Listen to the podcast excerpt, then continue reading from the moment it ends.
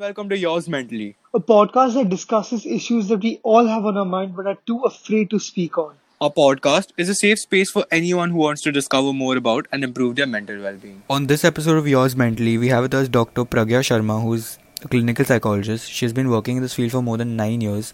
She has an MPhil in clinical psychology as well as a PhD in clinical psychology. She's been awarded the Youth Fellowship Award from the World Congress of Psychiatry. We're so, so happy to have you, Pragya. So, in today's episode, where we talk about imposter syndrome, Pragya, can you please give our listeners a basic understanding of what exactly imposter syndrome means and how it affects a person? So, imposter syndrome is about, uh, you know, you're believing that I am not as competent as others are. I am, uh, I'm not as comp- competent as others think I am, or even to one's own self, it feels like I have. I'm just behaving like someone that I'm not. I don't have these capabilities, these abilities. I don't have this knowledge, but I'm pretending to have all these things. So you feel like an imposter. Right. Okay, so Pragya, what are the generational and gender differences in imposter syndrome? So, uh, with regards to gender, there have been a lot of studies which earlier studies said that women have more imposter syndrome. However, more uh, present line of studies say that there's there's no difference between men and women because uh, earlier it was thought that you know since women have been told in spaces that they're not good enough, that they're not good enough at work sphere, especially with the professional sphere earlier on in times. So they used to have this imposter syndrome more than men did at that point of time. But right now it's said that both have it equally. Uh, with respect to generations, uh, we are not sure because earlier on this was not a thing. It didn't have a term. So not, not a lot of people researched about this. However this was not verbalized by a lot of people in the earlier generations. But right now this is coming up big. A lot of feel, people feel like an imposter in whatever they are doing. So it seems like current generation has uh, higher imposter syndrome than earlier generation did. However, there's nothing to prove it as such. It's just about who verbalized it more, who's talking about it more, and earlier on, whether it was really not there or whether it was not talked about. Okay, so um, you said that women tend to have more imposter syndrome than men.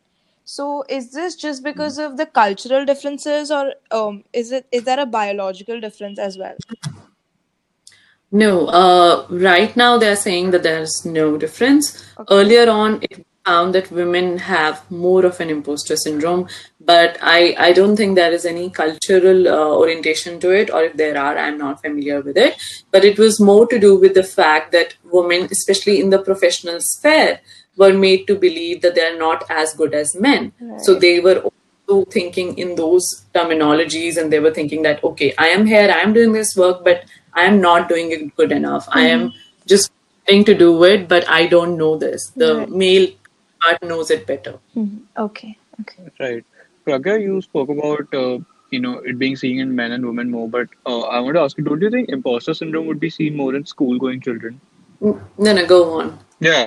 So basically, in school-going children, you know, because because of the competition that we have in studies and stuff like that, and you know, just our eh, just everything around us, our extracurriculars and all. So don't you think it would be seen more in students as compared to people in jobs and maybe older? That's an interesting idea. I am not sure I have come across something like that Mhm. because um, So what, what's your opinion on on this? um, I feel that in school children it should not be as much. Mhm. I mean, of trends are changing and people are not now becoming more uh, achievement oriented at an earlier age. So that might be why it's coming up in school going children if it is. However, I'm not aware of the prevalence and uh, if there is uh, if it is there if it is then maybe it would be in the higher level of classes when you know the competition comes into view and uh, everyone becomes more achievement oriented and that time they are thinking but i am personally not not aware of this in school going children Right. I think I agree with Aman that it might be there more in like high school children because I think when you have a job, like when you have money as an inte- incentive, won't it like lessen your imposter syndrome? Like, doesn't that make sense? Mm, not Yeah. not really, because you know, um, in in childhood you have also have a lot of other things to weigh your self worth by. So you know, you are looking at your social circles, you are looking at your extracurriculars, you are looking at work, you're looking at life, you're looking at friends. So there are a lot of things that make you uh, realize your self worth. But the more you grow up, you know, all those things kind of uh, fade away, and your work is where you decide your self worth from. Yeah. So if, if you know if something is going well in your social life or something, it's it's very it's far off. It's not it's not your daily reality. Your your reality and your money and your prestige everything is related to work. So if you feel that that is not happening, you you are doing something but you don't feel like you're capable of doing it. So that comes back much more harder than it would for a child or a mm-hmm. adolescent. Right. So, Pragya, what are some potential triggers of imposter syndrome? Some uh, potential triggers could be um, a failure or something, as in if you are giving an exam and you didn't get enough marks. So, even if it's just one isolated incident, it makes you question your ability in the first place. Even if you would have been topping your exams all the while, just a little drop in your uh, scores, and you feel like everything before that was just pretending. This is me. I am a failure. So, exams, then taking on more responsibilities. If you take on more responsibilities, than you uh, can deliver. Also makes you feel like I am not good enough for this. I can't do this.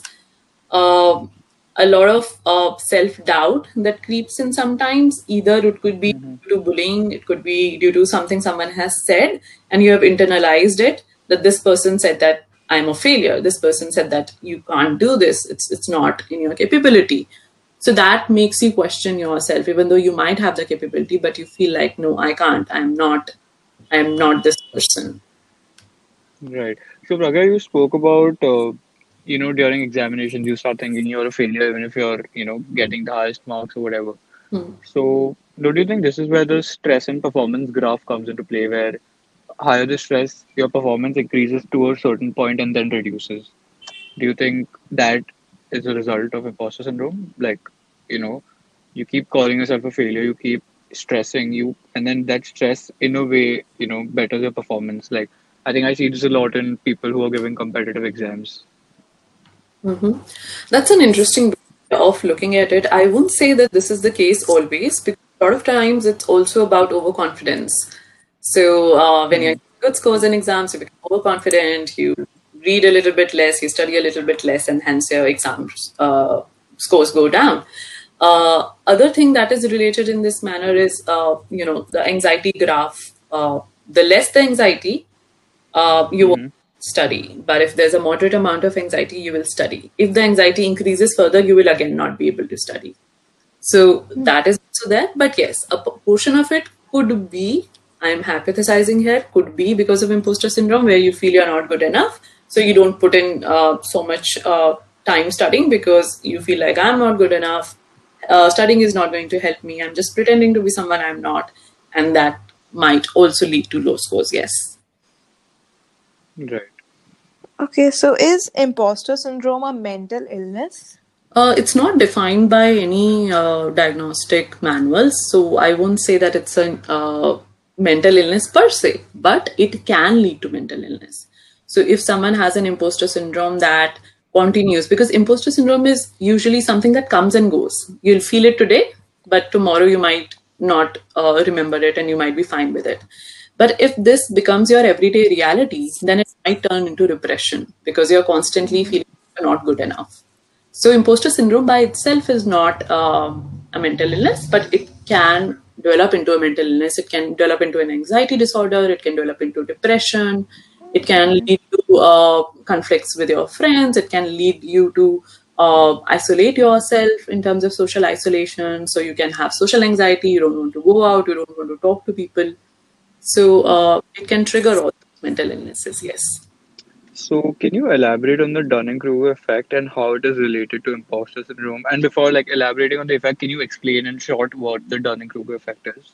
So Dunning-Kruger effect is a cognitive bias, which we say is a thinking error, which says that those who have a low ability a particular task, they overestimate their ability. So this is kind of uh, the opposite of uh, imposter syndrome, where you don't. Uh, it's it's kind of overconfidence, if you say, "I'm I'm not uh, good at this thing, but I think that I can do this, even though I can't." So it's it's it's a opposite of imposter syndrome in terms of your being overconfident about something, in terms of you feeling that there is this superiority in me, which is which is kind of an illusion. Also, how exactly do you identify imposter syndrome in another person? Like, what are the signs, typical signs that you see in a person who has imposter syndrome? So you might see a decline in their um, exam scores and their work performance. It might go down. Uh, it, uh, you might see that uh, they are not taking on uh, more responsibilities because they are afraid they'll not be able to do justice to them. So they will start to cut down on their work. Their productivity will go down. They will start self doubting themselves. They might say uh, things like, I will not be able to do this. Uh, I don't think I can take on more or uh, they might be attributing it to outside factors. So they might say, okay, I was not able to do this because this. So blaming others also happens. And some uh, dissatisfaction from uh, their studies or their jobs, or you might see that they are getting burnt out, they're not able to uh, perform at their previous levels. And they might also uh, start shying away from uh, promotions. So they ask for promotions, they will not think that they are good enough to get that uh, promotion, or um, they will um, start to um, take on uh, extremely challenging goals, which is which is the opposite of uh, the other symptoms that I've talked about. So, mm-hmm. Uh, if they take on extremely challenging goals and if they feel disappointment, so they are trying to uh, use it as a self uh, um, you know the prophecy that see I, I told myself that i'm an imposter. I, I can't do this. Right. they prove their own thoughts to themselves. Mm-hmm. so a lot of the signs you just said like they they sound very similar to like laziness. So how do you draw a line between imposter syndrome and laziness? Uh, it's only from the previous behavior of the person so if okay. the person was very productive, was very goal focused, was doing everything, and all of a sudden you see this change, that's when you uh, think that okay, something is going wrong. If a person is lazy, they were lazy before they were lazy. Yeah, before nothing has changed. Right, right, makes sense. Okay, and lastly, how can we work towards overcoming imposter syndrome? First thing is talking about it, sharing your feelings uh, with colleagues, with friends, with family members to gain a more uh, realistic perspective of their own abilities and competence, to uh, get an overview uh, of what it looks like from another person's perspective, because this is what they feel. But once they start hearing a friend say, I don't think so, you have achieved this, uh, trying the friends or the family members can show uh, opposite evidence to this person in terms of what they have achieved in the past and what they have been achieving and doing with their lives to show that they are not imposters. So if the person doesn't talk to anyone about it, he will not get a dif- he or she will not get a different perspective. So talking about it is the first thing to start. Uh, mm-hmm. The second thing, as uh, we talked about symptoms, so being aware of the symptoms that okay, this is happening. So what does this mean for me? Right. So that for having that awareness that this is, I'm probably going towards imposter syndrome then accepting that uh, always being perfect is impossible. So uh, if we keep achieving for perfectionism, we will fail sometime or the other because we are humans, we make mistakes, we are fallible. So uh, going for perfectionism is difficult. So just accepting that it's okay if I fail, it's okay if I made a mistake. I'm human, it happens. I cannot succeed all the time. Mm, when yeah. having those negative thoughts, to to challenge them, to to see whether they there have been any achievements in the past that they are not thinking about that they're ignoring in this particular stream of uh, thought. And to celebrating their achievements to start celebrating even little achievements not waiting for that uh, inaccessible goal that's so far into the future that you can't look at it. So just just celebrating little achievements day by day recalling past successes that they have had and even sometimes keeping a record of positive feedbacks that they've got from others Okay, so Pragya, I have a bit of a controversial question. You can choose to answer this or not. But don't you think sometimes people, uh, they they pretend like you know, uh, they show these symptoms of imposter syndrome. But don't you think most of them just do it for validation? Like you know, these uh, toppers and all be like, "Oh, I'm a failure," and you said that is one of the symptoms of imposter syndrome. But I feel, don't you think they do it just to you know make others believe that you know that they are sort of in grief of their marks when they're actually not. They're just happy. Don't you think people do it for validation more than it being imposter Well, some some uh, amount of uh, population might be doing that. Very possible because there are all kind of personalities out there, and and one of the personality when we say histrionic, we also talk about attention seeking uh, person. So yes, some of them might be just seeking your attention, just wanting some validation, wanting some feedback. But I wouldn't say that imposter syndrome doesn't exist or that not no one has it. Some people really do. So it's just a, Yeah. what is it that you want to give this person? Do you do you really think you know giving someone validation is that bad? Even if this person is uh, uh, you know saying pretending, because we really want to give validation to that person with imposter syndrome. You know, maybe we can. And let- like, right, like true. Like I feel like I mean, people like our generation usually does just does believe that you know all these uh, toppers do it for validation. So even if they actually Hmm. have imposter syndrome, I feel no one will believe it. Like they're like you know like if someone comes and I I think tells anyone like you know I have imposter syndrome. Like if a topper says that, no one's going to believe it. No one is going to believe it because they'll think that they're doing that also for, for validation. You know, for sympathy and validation, and so they'll probably uh, probably not believe it. So I think that's like a problem with our Yeah. generation. Pragya, do you think imposter syndrome applies in relationships as well, like romantic relationships, where one partner considers himself as a loser in the relationship? Uh, I, I, I mean, it hasn't been termed that way, but uh, yes, a lot of relationship problems uh, do stem from the fact that one person feels that I'm not deserving of the partner when they see the partner being uh, much better than them. But it has, I don't think it has been termed as imposter syndrome. It, it hasn't been talked about in those uh, uh, relationship things. It has always been talked from a work performance uh, sort of a uh, perspective. But Oh, okay. I mean, yeah, it's it's pretty similar when you talk about it now. So you mean by work perspective, you mean like when the partner's doing more? No, no, no, no, no, no, no. I was saying outside of relationships, just as an individual. When, um, Achievement okay, okay, okay. related. It's not been termed with relationships. yeah, So that's quite interesting. Answered quite a few of my questions. Yeah. So I hope some toppers uh, listen to this uh, episode. Really want them to listen to it. They might just feel good about themselves or bad. You never know. Um, thank you, Pragya, for being with us on this episode. Um, I really enjoyed this one. And to everyone listening, thank you for listening. And I'll see you in the next episode.